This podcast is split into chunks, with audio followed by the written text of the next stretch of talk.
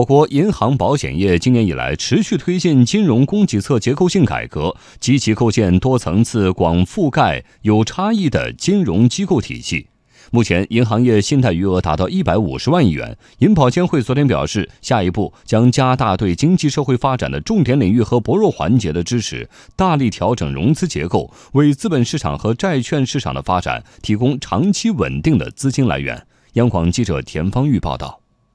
深化金融供给侧结构性改革是一篇大文章，要把它做好非常不容易。在昨天的国新办新闻发布会上，银保监会副主席周亮说。改革已经取得三大成果：第一，积极构建了多层次、广覆盖、有差异的金融机构体系，基本形成了商业性、开发性、政策性和合作性金融共同发展的格局，为实体经济的发展提供了强有力的金融支持。目前，银行、保险机构的乡镇机构覆盖率超过了百分之九十五。比如说，大型银行吧，它就是头雁效应，通过改进内部的激励约束机制、科技赋能，大幅度的提升了金融服务的质效。股份制银行呢，要实现差异化的经营，做出了自己的特色，明确了自己的市场定位。再一个呢，就是什么城商行、农商行，还有农信社这些小一点的机构，恰恰要立足于当地，服务好小微三农。当前，银行业信贷余额已经达到了一百五十万亿元，上半年新增贷款增速也不低。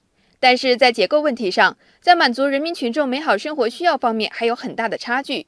周亮表示。为此，银保监会采取措施，加强了金融的有效供给，不断优化融资结构，这是改革取得的第二项成果。下一步，银保监会将坚持有服有控，努力精准提供金融服务，同时还会下大力气调整融资结构，逐步的压缩什么呢？这个僵尸企业的退出，把无效的、低效的这种占用的信贷资源腾出来，支持我们需要发展的领域。比如说，我们制造业的贷款新增，今年上半年是达到了一点三二万亿元。科技服务业和信息技术服务业的贷款增速均保持在百分之十五以上。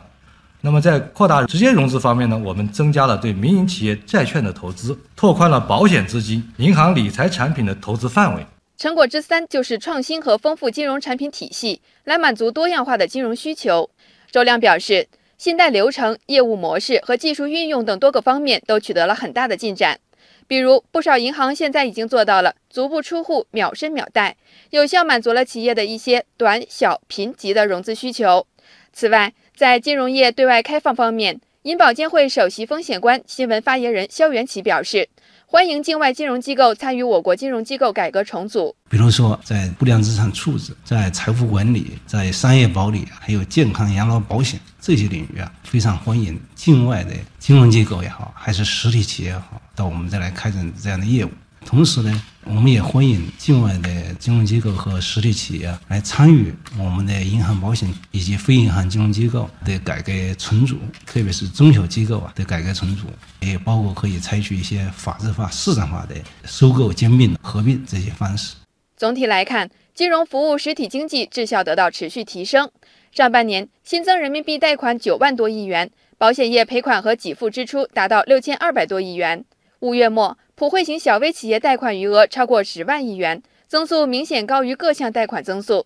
中国民生银行首席研究员温彬说：“目前呢，根据银保监会提供这个数据呢，我们现在整个金融机构呢，大概已经银行机构呢超过了四千五百多家。实际上，现在银行、保险的机构的覆盖率啊的成像也超过了百分之九十五。那么从统计数据来看呢，今年前五个月呢，对于小微企业的贷款已经超过了三十五万亿。”同时，从价格上呢，也是出现了一个融资成本的一个回落。所以，从这个意义上讲呢，经过金融供给侧的结构性改革啊，在解决民营小微企业融资难、融资贵的这些方面，应该说取得的这个积极的成效。